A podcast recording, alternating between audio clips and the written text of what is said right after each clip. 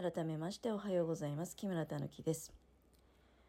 1時間ほど前にあの1回目のおしゃべりをしてでまたねもう一回喋ろうかなっていうふうに、えー、お話しして、まあ、終わりにしたっていうのはあの一番最後に私車の話を1分ぐらいでしてたんですよね。でその話もっとしたかったんだけど、まあ、中途半端に終わっちゃいそうだからもう一回おしゃべりしようかなって言ってあ、ちょっとすいません、お茶をいただきました。言って、まあ、一回ね、あの、時間も来たし終わりにしたんだけど、で、その後、お野菜の世話したり、お野菜の収穫したり、で、お掃除もしたりして、で、まあ、今ここにね、あの、いると。で、もうちょっとしたら、あの、その朝ごはん作るのに、もう今からでもやっといて問題ないやつもあるわけじゃない。で、そういうのを仕込みながらね、撮影もしたいな、みたいなのがあって、あの、あ、そうそう、突然さ、うん、前に多分登録者数ね、何人なんですよって言った時に、33人とか言ったのかな。で、今ね、44人なんですよ。まあもちろん、その間にさ、1人2人減ったりとかっていうのもあるわけよ。だけど、急にトトトトトっとね、その、結構急激に33から44になったんですよ。これにはね、あの、まあ、事情がありまして、まあ、多分なんだけど、あの、季節労働のね、アルバイトさせていただいている会社の方が、なんか SNS 始めたっぽいんですよ。で、まあ、要するにインスタグラムね。で、私、インスタグラムとあの YouTube は、くっつけてるんですよ。で、インスタのストーリーズとかでたまにね、YouTube 見てねとかそういうのを、あの、宣伝を たまに定期的に上げてるんですよ。で、それが、あの、多分なんだけど、その、季節労働アルバイトの SNS やってる人の目に留まったんじゃないかと思う。で、それで、その会社の関係者の人が急に登録してくれたんだと思うんですよ。だから人数増えたんだろうなって、あの、フォローもしていただいたのでね、その会社のアカウントから、あ、あーなんか SNS 始めたんだと思ってフォローしてくださったんだなって。で、まあ当然、そういう関係であればね、あのインスタは基本的にリアルでつながってる人には積極的にあの出してるってところがあるので、でフォローバックさせていただいた後に、とどどどどっとね、あの、YouTube が登録されたから、あ、みんな、みんな登録してくれたんだ。ありがてえなと、ありがてえなっていう表現も変なんですけど、なんていうの？やっぱ張り合いがあるんだよね。別にさ、だって、収益化するには1000人必要だから絶対無理ない。そんなの分かってるんですよ。なんだけど、そうそう、ふとね、あ、でも、あと10人かって思いましたね。この、これね、あの、ラジオトークとイコールになるの。あと10人。まあ、正確に言うと、あ、でもあと10人か。今こう、こう54人なのでね。あと10人で追いついちゃうわって。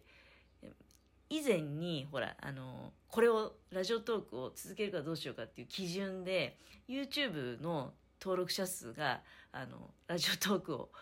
超えたら、その時は考える時だよね、みたいなことを言ってましたけど、あと10人ですよ。どうでしょう？でもこの10人は結構厳しいと思いますね。やっぱり知ってる人が登録してくれるっていう感じなわけじゃないですか。うん。全く知らない人がね、あの、通りすがりにあれを見て、登録しようとはなかなか思わないと思いますね。うん。いや、まあそんなことで、ちょっと時間を引っ張ってるわけにもいかず、さっき、喋りかけたっていうかね、まあ、ほぼほぼ言いたいことは言ったんですよ。あの、要するに、大きい車屋さん、大きい中古車屋さんが、あの、まあ、不正発覚っていうのが最初に出てきたじゃないですか。で、うん、でもそれがさ、不正っていうレベルじゃなくて聞いているともうほとんど詐欺。うん。で、私っていうのはかねてよりね、あの、なんていうの、いろいろな買い物の中で金額が結構張って、で、でもまあ、たまにしか買わず、あとはその、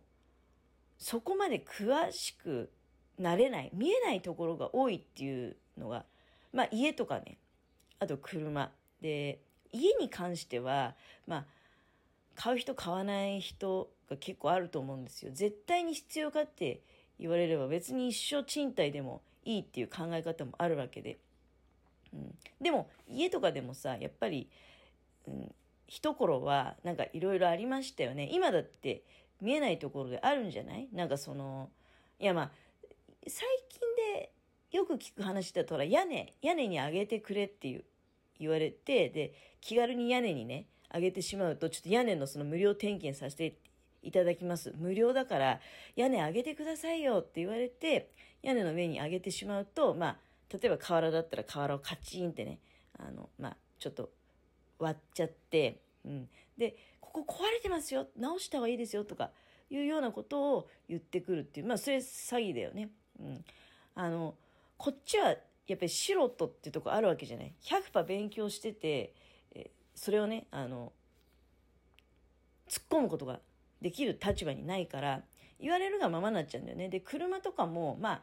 軽く、いや、これはこうだろう。例えばさ、タイヤとかはね、あの、まあ、さっきもだからタイヤ、あと1年は履けたんじゃないかと思うんだけど、まあ、買い替えたって。でもこれまあ自分が納得してるからいいんだけどね、車検と被るのも嫌だなってのもあったし、納得してるからいいんだけど、ただ、まあ、でもそのぐは、あの、見て、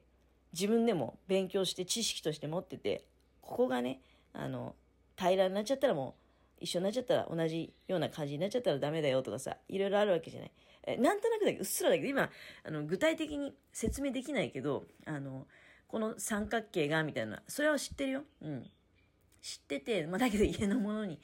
見てもらっちゃってるところあるけど、あの、さらに言うとだけどさ、ボンネット開けて中のこと分かるかって言ったら、分かんないわけじゃない。いや、まあ正直に言えばやっぱ分かんないわけよ。だから、向こうの言われるがままに、ここ壊れてるんですよね、とか。でもまあ、前のディーラーの人の時はです特に私についてくれてた人の時はその外した部品を持ってきてちゃんとこう指さしてねここがこうなんでっていうふうに説明してくれましたよ。で、最近はだからそ人手不足になっちゃって、それがね、なくなっちゃったわけよ。で、それってどうせ見せてもわかんないでしょみたいな感じで。だから、あの、もう直しときましたみたいな感じなわけじゃない。そして、後から、あ、まあ、直しときましたっていうか、もちろん直していいですかっていうお伺いはまあ、来るよ。うん。で、当然だけど、それって嫌ですとは言えないわけじゃない。だってもう壊れてるんで、な、直させてくださいとか、まあ、壊れてるとまで言わなくても、もうこれそろそろ危ないんで、取り替えさせてほしいとかね。そうするともういいですよっていうふうにしか言えない。まあ、軽くいそれでいくらになるわけとか聞いたりすることはあるけども、でもそこで別に値段を聞いてじゃあやらないともならないし、うん、だから、あの、やりたい放題やろうと思えばできちゃうんじゃないかなって。で、それ、だから、あの大きい車屋さんの出来事って別に今更なんでその話題言ってくるかなみたいな感じで被害者も多分いっぱいいるはずだしまあでもなんか事件化するまでにはさやっぱり時間がかかるんかねってあのみんながそういうことを言い言い出すとかね被害者がいっぱい出てきてみんながそういうことを言い出してくるとかであとは、うん、やっぱりその文章にするには裏を取るっていうのも必要なんだろうねだからまあ例えばあのこんなこと絶対やってらんないと思って辞めた人がこっそりねあのこういうことあるんですよとかって喋るとかまあいろいろあっただろうねこれまでの間に。うんうちの近所にも1軒あるんだけどあれっていつできたんかな？なんだかんだ言ってでも結構いやそんなにずっと前からあったってわけでもないんだけど、まあ、急成長の印象はある気がするんですよ。青年とかをこう見てで青年からややしばらくしてああできたなって。でも印象としてはさなんかそんなになんか在庫がいっぱいあるっていう印象も私はないね。ないしでなんかねお客さんがいっぱいいてにぎわってるって印象もないんだけどでもそんなになんていうのスーパーマーケットとかと違ってしょっちゅう買うものじゃないからお客さんがそんなにいっぱいいてにやってるって印象がないっていうのは別にどこに行っても車屋さんってそういうもんだと思うんですよ。まあ強いて言うとディーラーのキャンペーンの時期とかに行くと結構ねああ賑わってるなって感じる時はあるよ。あの年度年度末っての決算期決算期のセールとかね。うん、やっぱり車って、まあ、事故をして修理したり買い替えるかあるいはそのやっぱり、まあ、いつかは、いつかは買い替えるんだろうなとか思いながら、じゃあ決算の時にせっかくだから、まあうちなんかそのパターンですよ。10年経ってね、10年経ってくると、いつまでも乗ってるっていうわけにもいかない。うん、その、もう、ある程度年数経ってくると、じゃあ、よっぽどさ、もうこれが、